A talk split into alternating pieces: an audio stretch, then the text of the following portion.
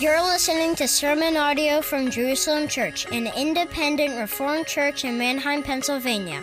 Our expository preaching ministry is devoted to proclaiming the law and the gospel for the glory of God and the salvation, growth, and comfort of Christ Church.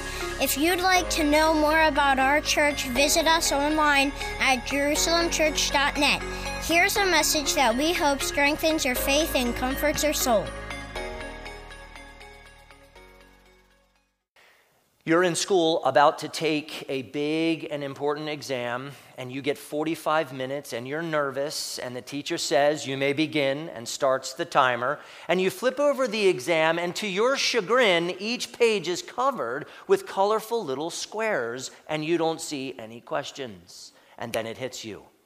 You forgot to bring along the, the red decoder glasses the teacher gave out. You can't see the questions hidden inside of the, the colorful squares. And, and your classmates, they all have red glasses on and they're busy answering the questions. And there you sit, unable to make sense of the exam. That sounds like a nightmare, doesn't it? Maybe you'll have it tonight. Since I planted it in your head. When you feel the pain of hardships, maybe bullying, or a stressful job, or the consequences of sin or a serious diagnosis. You may have a hard time making sense of hardships. Afflictions can feel purposeless. And when you experience them, you might struggle to understand what God is doing in and through them. You, you might even feel that God is aloof or that God is cruel for allowing afflictions if you only had decoder glasses for your afflictions. Maybe you do. God's providence is how you see your Heavenly Father's goodness and love and care amidst afflictions. Belief in God's providence allows you to peer into your into the good and the bad events of your life and to see the goodness of God and the love of your Heavenly Father. If you don't look at and interpret life through God's providence, you'll likely be self centered, self confidence, confused, impatient, ungrateful, anxious, and distant from God. Many people consider God's sovereignty more controversial than comforting. And that's not right. J.I. Packer said the truth of God's almightiness in creation and providence and grace is the basis of all our trust, peace, and joy in God and the safeguard of all our hopes of answered prayer, present protection, and final salvation. End quote. Friends, your Heavenly Father's almighty providence is the basis of your confidence and comfort in all of life's ups and downs. Here's my point God's providence is a fortress of confidence and comfort for you amidst the onslaught of afflictions. I want to invite you to come with me inside the fortress of God's providence to experience confidence and comfort inside. It's like we're in a war and we're heading together inside the fortress. Let's go inside the doctrine of God's providence to experience deeper confidence and comfort in God. It may seem a bit scary. The war is intense and the fortress may be unfamiliar but there is safety inside. God's goodness and God's faithfulness are inside. Will I answer every question and address every issue? No. But what I hope to do is to show you what God Himself has revealed about Himself and His providence and help you find confidence and comfort in God. I have six things that you must trust in order to enjoy the truth and benefit of God's providence. You will find confidence and comfort in the fortress of God's providence when you, number one, trust that God is your Father Almighty and maker of heaven and earth. In week one, I made the point that to truly believe in the gospel you, uh, is to know the gospel, assent to the gospel, and trust in the gospel to the salvation, growth, and comfort of your soul. In week two, I asserted that God graciously reveals himself to you so that by believing in him, you can rightly know, confess, and commune with him. God reveals to you his essence in creation, but reveals so much more in Scripture. And this led into week three when I argued that to truly know, confess, and commune with the one true living God, you must know, confess, and commune with the Father, the Son, and the Holy Spirit. God is one essence, God is three persons. In week four, I established a point that is vital for today. For the sake of Christ, God is your Father who works all things for your good because he is almighty and faithful and loves you. God's providence springs forth from God's almightiness. And then last week I said, God the Father created you and everything else for his glory and your salvation. So receive his Son by faith, so that by his Holy Spirit you can fulfill your ultimate purpose to glorify and enjoy God now and forever. God created everything out of nothing, and God created man, male and female, in his image in knowledge, righteousness, and holiness for his glory. But the question arises did God simply create the world and then leave it to run on its own? Or is he actively involved in the world? Now, do you want your commercial airline pilot to get the plane in the air and then to jump out mid flight, trusting you to finish the trip? No. No, I don't want to be on that plane. You count on him to get the plane safely in the air, to maintain control of the plane during the entire trip, and to bring the plane to a safe landing. Deism recognizes a supreme being, but generally rejects providence. Like a great clockmaker, the false god of deism creates the world to run by its own laws and not his ongoing governance and preservation. The false god of deism is in large part distant and unwilling to get involved in the affairs of men. Some professing Christians think this way. They believe and confess that God is sovereign, but God is not in control. They argue dominion is ours, not God's, so we're in control. They don't believe or confess that God ordains whatever comes to pass, which calls into question his almightiness and his sovereignty. Now, it's easy to feel the pain of adversity and to think that it's empty of purpose, empty of meaning, empty of God's love. That's easy. But this deistic thinking undermines our assurance. Ursinus said, Those that deny the creation and providence of God deny also his attributes. And in doing this, they neither magnify nor praise God, but deny him. Dr. Michael McClenahan from Union Theological College in Belfast wrote, quote, Many distortions of the doctrine of providence are traceable back to a failure to think rightly about God. The problem with these distortions is not simply that they are disordered, which they are, but that they rob people of the comfort and hope that this teaching should bring to the redeemed children of Adam. End quote. Brothers and sisters, to deny God's providence is to deny essential attributes of God and to undermine your own confidence and comfort in God. So, believing and confessing that God not only created all things, but that He also upholds and sustains and cares for all things is essential to your confidence and comfort in God. You will find confidence and comfort in the fortress of God's providence when you, number two, trust that God is good.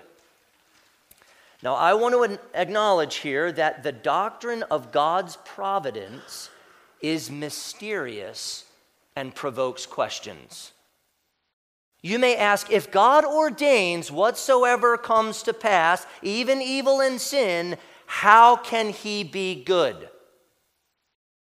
And keep in mind, God hasn't revealed everything to us. We must live with mystery. We must believe and trust what He does reveal. God's providence will be an impenetrable fortress of security and peace when you truly believe that God is good and works all things for your salvation and good. First, Scripture reveals that God is incapable of wickedness and wrongdoing, that God is upright, that there is no unrighteousness in him, and that God cannot be tempted with evil, and he himself tempts no one. Evil and malice are contrary to God's divine essence. Additionally, second, Scripture teaches that God is good. Psalm 25 8 says, Good and upright is the Lord. Psalm 100, verse 5 adds, For the Lord is good, his steadfast love endures forever, and his faithfulness through to all generations. When Jesus commanded his disciples to love their enemies and to pray for those who persecute them, he used his Father as the example to follow. Jesus said, For he makes his sun rise on the evil and on the good, and sends rain on the just and on the unjust. For, for believers and unbelievers alike, God satisfies their hearts with food and gladness. Paul said in his Areopagus address that God made the world and everything in it, and as Lord of heaven and earth, gives to all mankind life and breath and everything. Paul quoted a secular poet and said, In him we live and move and have our being. Scripture teaches that God richly provides us with everything to enjoy. Believers who love God and unbelievers who hate God enjoy many good things like marriage, children, grandchildren, meaningful work, freedom, beauty, pleasure, and more because God is good and He generously gives. There's no question about it, folks. God is good. So, whatever God reveals about his divine providence in Scripture, we know it does not, indeed, it cannot conflict with his goodness. In fact, God's providence is confirmation of his goodness. The Reverend Dr. Danny Hyde said, Out of the overwhelming goodness of God, he who created all things cares for all things. That's providence. God not only created heaven and earth, God sovereignly upholds, sustains, and cares for heaven and earth because He's good. You will find confidence and comfort in the fortress of God's providence when you, number three, trust that God is sovereign, but not the cause of evil and sin. Now, this is a difficult point to grasp because of its mystery. But again, we must believe what God reveals in Scripture. Since God is good, He cannot be the cause of evil and sin. Since God is almighty, He must be sovereign over evil and sin. As Westminster Confession of Faith 3:1 says, God from all eternity did, by the most wise and holy counsel of his own will, freely and unchangeably ordain whatever comes to pass. And I realize, folks, that this raises some questions. There's tension with that. I, I know that. But God has revealed to us in His Word that He works all things according to the counsel of His will. He reveals that not even one little sparrow falls to the ground apart from His will. He reveals that demons exist and operate under His divine power and respond to His divine will. God reveals in Isaiah 46, 9 and 10, I am God, and there is no other. I am God, and there is none like me. My counsel shall stand, and I will accomplish all my purpose. I have spoken, and I will bring it to pass. I have purposed, and I will do it. Scripture even reveals that the king's heart is, is a stream of water in the hand of the Lord. He turns it wherever he will. Proverbs 21:1 God even sovereignly determines casino results. Proverbs 16:33 says the lot is cast cast into the lap, but its every decision is from the Lord. There is no fate, chance, or luck. There is only meaningful providence. God has been clear. He is sovereign over everything, and His purpose unfolds according to His sovereign will, to His glory and the good of His people. His promises are sure, unchangeable, and unthwartable precisely because He is Almighty God and He foreordains and directs everything toward His glory and the salvation of His elect. And because He is good, He cannot be the author of evil and sin. Evil and sin are contrary to His essence. God is the first and sovereign cause of all things, yet we must not dismiss the existence of second causes and human responsibility. God is sovereign. He foreordains whatever comes to pass. He works everything for His glory according to His will. And yet, it wasn't God who stole my bike at Caledonia State Park when I was a teenager. Someone else has to give account for that wickedness. What I'm saying is showcased in the suffering and crucifixion of Christ. John 3:16 makes it clear that the Father gave his son. Romans 8:32 says that the Father did not spare his own son but gave him up for us all. The suffering and death of Jesus Christ, God's son, were God's plan. Yet the blood of Jesus is on sinners' hands. Proof in Acts 2:23, Peter preached to the crowd, "This Jesus delivered up according to the definite plan and foreknowledge of God, you crucified and killed by the hands of lawless men." Though mysterious, we have two concurrent truths. One, God sovereignly purposed the cross, and two, lawless human beings are responsible for the cross. Acts 4 asserts that Herod, Pilate, Gentiles, and Jews did what the hand and plan of God had predestined to take place. Oh, the mystery of God's providence. I cannot fully understand it, nor can I fully explain it, but I present what God has revealed about it. Now, if you're ever going to find confidence and comfort in the fortress of God's providence, you need to trust that God is sovereign, but not the cause of evil and sin. We cannot transgress the boundaries of God's revelation in Scripture because some mysteries are not yet revealed. You will find confidence and comfort in the fortress of God's providence when you, number four, trust that God is clearly revealing his providence to you in Scripture and your life. Now, I haven't yet formally defined what providence is. So let me try. What does it mean to confess, I believe in God the Father, maker of heaven and earth? What are we saying there?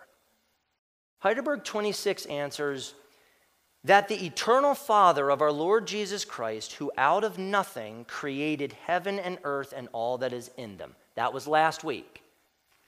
Uh, 26 continues and who still upholds and governs them by his eternal counsel and providence. Okay. Providence is God upholding and governing creation by his almighty power according to his sovereign will for his own glory. And I'll finish Heidelberg 26 in a moment, but let me continue to define providence. Heidelberg 27 explains God's providence is his almighty, there's the link, his almighty and ever present power, whereby, as with his hand, he still upholds heaven and earth and all creatures, and so governs them that leaf and blade, rain and drought, fruitful and barren years, food and drink, health and sickness, riches and poverty, indeed, all things come not by chance, but by his fatherly hand. So nothing is random or accidental or lucky or meaningless. Rather, everything is from your Father's hand for your good. And when you doubt that, remember the suffering, death, and resurrection of Jesus Christ. God created everything. We believe it. We confess that. Do you also believe and confess that everything continues to exist and operate because God sovereignly upholds, preserves, and governs it? Ursinus explained a truth that's hard to grasp, but is central to your security and peace. Ursinus said, But providence is the eternal most free, immutable, wise, just, and good counsel of God, according to which he effects all good things in his creatures, permits also evil things to be done, and directs all, both good and evil, to his own glory and the salvation of his people. Providence is God's divine ability to work both good and evil for His glory and your salvation. That's His power, that's His sovereignty, that's His fatherly care. The alternative is that evil and sin are outside of God's control, are ultimately meaningless, and that God is unable to work everything for your good. What has God revealed? Nehemiah 9 6 says, You are the Lord, you alone. You have made heaven, the heaven of heavens, with all their hosts, the earth and all that is on it, the seas and all that is in them, and you preserve all of them. And the host of heaven worships you. Scripture presents God's providence as reason to worship God. And yes, there there are perplexing aspects of this truth. Scripture also reveals that God brings disaster and calamity, hardens people's hearts, sends people a strong delusion, gives people up to a debased mind to do what ought not to be done, changes times and seasons, removes kings and sets up kings, gives wisdom to the wise and knowledge to those with understanding, reveals deep and hidden things, gives strength. There are verses for all of these. And if there's a struggle to believe and confess God's providence, perhaps it's because something inside us wants to believe that we are greater than God. We make plans. We work hard. We achieve. We are captains of our own soul. And yet Proverbs 19:21 keeps us humble. It says, "Many are the plans in the mind of a man, but it is the purpose of the Lord that will stand." Now, I've never been to Field of Screams. I don't plan on it. Honestly, people go to Fields of Screams willingly and pay money to be scared. But they go knowing it's fake. They won't be hurt, they won't be murdered. However, if you're vacationing at a cabin in the woods, and all of a sudden, Field of Screams starts happening outside of the cabin, you're having a very different result, very different response. Now, what's the difference? One scenario, you're confident you won't be harmed. In the other scenario, not so sure how this thing's going to end. Context is important. God's providence allows you to endure real afflictions with the confidence and comfort that you will never perish. You won't perish. God is working for your salvation. Dr. McClenahan said the Christian doctrine of providence is a teaching of unspeakable consolation, rooted in the life of God as Father, Son, and Holy Spirit. And here's the rest of Heidelberg 26 The eternal Father is, for the sake of Christ, his Son, my God and my Father. In him I trust so completely as to have no doubt that he will provide me with all things necessary for body and soul, and will also turn to my good whatever adversity he sends me in this life of sorrow. He is able to do so as Almighty God and willing also as a faithful father. What's hard for you right now? What adversity are you experiencing? What afflictions are coming your way? Escape.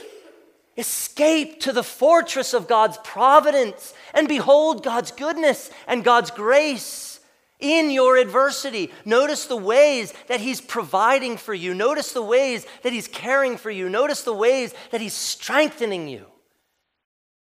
Joni Eareckson Tada, one of my heroes, has suffered over 56 years as a quadriplegic. Her pain is excruciating. And I just want you to hear how she thinks about God's bitter providence for her.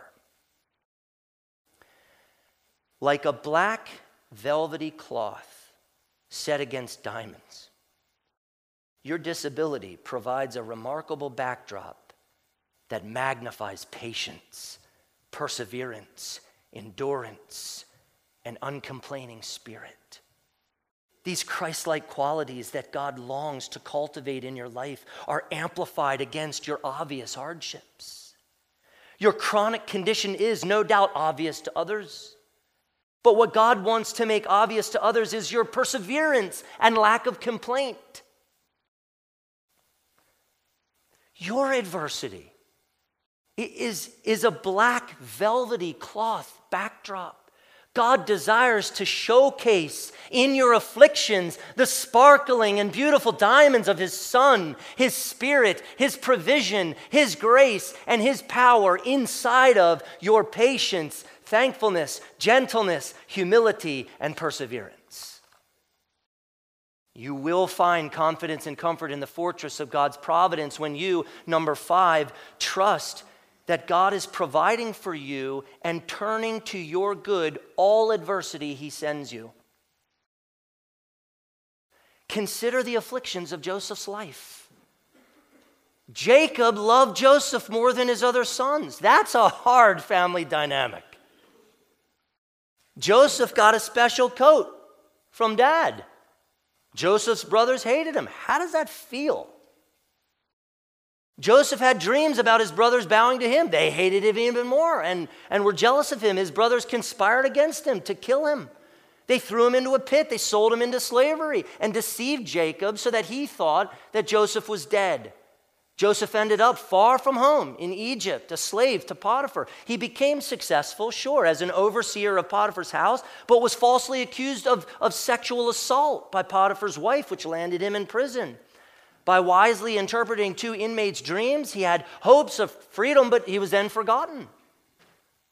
He was incarcerated a long time, and by interpreting Pharaoh's dreams wisely, the Lord exalted Joseph to second in command under only Pharaoh himself. Now, it's no doubt whatsoever that the Lord greatly blessed Joseph and gave him immense success but many afflictions led up to that great success. These afflictions, especially the hatred and betrayal of his brothers, could have made Joseph angry, bitter, resentful, and depressed. He could have deconstructed his faith because of his afflictions and God's seeming inactivity. But that's not how, that's not how Joseph thought. Listen how Joseph thought about his afflictions. As the story goes, Joseph's brothers came to Egypt and they stood before him, striking how these dreams, right? And after testing them, he revealed himself to them. He wept. It's a very emotional thing. And, and here's what happened Genesis 45, 4 through 8. So Joseph said to his brothers, Come near to me, please. And they came near, and he said, I am your brother, Joseph, whom you sold into Egypt. And now do not be distressed or angry with yourselves because you sold me here. For God sent me before you to preserve life. For the famine has been in, in the land these two years, and, and there are yet five years in which there will be neither plowing nor harvest. And God sent me before you to preserve for you a remnant on earth and to keep alive for you many survivors. So it was not you who sent me here, but God. He has made me a father to Pharaoh and Lord of all his house and ruler over all the land of Egypt. That's God's providence on stunning display. God used wickedness and adversity to bring about salvation. And later in the story, Joseph said one of the greatest lines in Scripture, a line about God's providence. In Genesis 50, 19 through 21, after J- Jacob had died, you know how that's going to feel to the brothers. Dad's dead, we're dead too. And his brothers feared their lives, and Joseph told his brothers this Do not fear, for am I in the place of God? As for you, please get this. You meant evil against me but God meant it. The evil worked against Joseph. God meant it for good, to bring it about that many people should be kept alive as they are today. So do not fear. I will provide for you and your little ones. Amazing. And then Joseph comforted his brothers and spoke kindly to them. And if you remember the, in the text, they didn't speak kindly to him. That's the fortress of God's providence in which Brothers and sisters, you and I can also experience confidence and comfort in God. Your afflictions are not by mistake. God has a purpose and is working for your good. Now think of Jesus, the greater Joseph. Think about his suffering and cross. Think about how his life parallels Joseph's life. Jesus' brothers hated him. Most of Israel hated him. They plotted his death and tried to kill him. They lied about him. They refused to bow to his supremacy. Jews and Gentiles alike brought him to a cross where he gave his life as a ransom for many. And through his affliction and through his death, he brought redemption and life for his people, his kindred, his family. You are his family, dear church. God's providence is obvious in the suffering, death, and resurrection of Christ. Now, don't misunderstand. We don't sin so that grace may abound. Sin and evil don't in themselves glorify God. But when we do sin and when we suffer afflictions and evil, as God's children who love Him and who trust Him, we can be confident that our Father will work even evil and sin for His glory and our salvation. Maybe you experienced something really hard and it woke you up to your need of God's mercy and grace. It, it opened your eyes to God's, to God's grace and God's power provided you through faith. You had been so apathetic. Whammo, you wake up. And God uses it somehow to draw you closer to Himself. Maybe your Almighty Father is working in your painful circumstances to show you His love and His sustaining provision and power. God uses hardship as discipline, not condemnation, discipline for you as a father loves his children. Your afflictions have a paternal purpose. Can you see God's goodness in your afflictions? Ursinus is so helpful. He said, The afflictions of the righteous are not to be regarded as a punishment or satisfaction for sin, but they are merely the chastisement of a father sent for the purpose of humbling them. Let's face it, when everything's going great, we struggle to depend on God and to give thanks to Him for His sweet providence. But when our providence is bitter, He draws us close to Himself to depend and to receive. Every affliction has a fatherly purpose of, of your greater good. When things are going great, we tend to think too highly of our faith. Man, I am strong. Everything's going just really great right now. Everything's so blessed. Hashtag blessed. It's in the furnace of affliction that our faith is fortified. Ursinus said, When all things go well, it is an easy thing for us to glory in regard to our faith, but in adversity, the grace or beauty of virtue becomes apparent.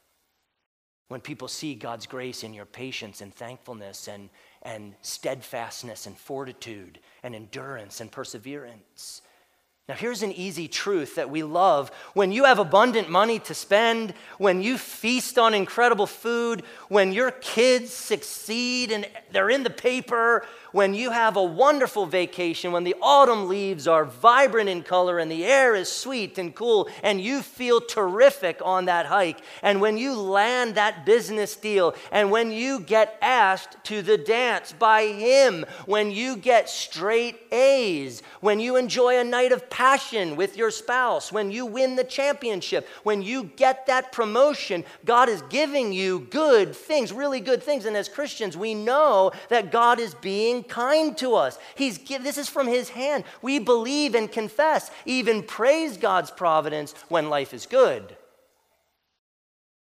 It's when life is bitter that we struggle with God's providence. And yet, when life is bitter, is when we really need the fortress of God's providence. We need the confidence and comfort of His providence when we get fired, when our spouse leaves or dies, when the doctor has bad news, when our child is wayward, when we lose friends because of Jesus, when we're embarrassed by our failures, when our family is broken apart, when we lose the game, when we're anxious about our country's future, that's when we need the fortress the most. That's when God's providence is most reassuring. What you believe and confess about God matters when you face adversity and endure suffering. Theology matters when God's providence is painful. God's providence is a fortress of confidence and comfort for you amidst the onslaught of afflictions. So draw near to God in your afflictions. James, James instructed us draw near to God and he will draw near to you. Let us do that amidst our greatest troubles. You will find confidence and comfort in the fortress of God's providence when you, six, Trust that God is giving you sufficient grace in Jesus Christ, who suffered excruciating providence for you. God's providence for Jesus was excruciating. It included body and soul pain, betrayal, false accusations, injustice, beatings, flogging, cross bearing, sin bearing, wrath bearing, crucifixion, death. That was Father's, the Father's bitter providence, the, the, the purposeful providence for his Son. And the Son asked the Father, My Father, if it be possible, let this cup pass from me. And he quickly added, Nevertheless, not as I will, but as you will. He was faithful. When life is good for us, we need to be thankful. We should be thankful all the time. All the time. When life is hard for us, we need to retreat into the fortress of God's providence to find in Christ our confidence, our comfort, and our perseverance. And as we share in Christ's sufferings, we have the promise of sharing in Christ's glory. Paul wrote in 1 Corinthians 1 4 through 9 I give thanks to my God always for you because of the grace of God that was given you in Christ Jesus, that in every way you were enriched in him, in all speech and all knowledge, even as the testimony about Christ was confirmed among you, so that you are not lacking in any gift. As you wait for the revealing of our Lord Jesus Christ, who will sustain you to the end guiltless in the day of our Lord Jesus Christ. God is faithful, by whom we were called into the fellowship of his Son, Jesus Christ, our Lord. Saints, there are great benefits in believing and confessing God's providence. I'd encourage you to meditate on Heidelberg 28. It's parked there. Here, here's what this truth of God's providence does for you. When God brings you adversity, you can be patient you can be strong, knowing that your Father loves you and that He is actively working for your good. When God blesses you, and you just have a smile on your face, you can't get it all, you just everything is going great. You might be newly married. You can be overjoyed and overcome with gratitude because you know that your God is giving you amazing things and good things. The big and small things become purposeful when you believe and trust in God's providence. When God brings you afflictions, remember that no matter how bad things get, nothing, nothing can separate you from your Father's love. You belong to Him and He's caring for you and He's keeping you safe. When you experience adversity, you can be confident that your Father has your well being in mind and He's acting unto that end. He gives you pain and He gives you pleasure so you can know that He is good and that He loves you. To grow hard and bitter and angry is rooted in rejecting God's providence. Embrace it and you will know intimately the love and care of your Heavenly Father. Life is hard. Retreat into the fortress of God's providence to find your confidence and comfort in God.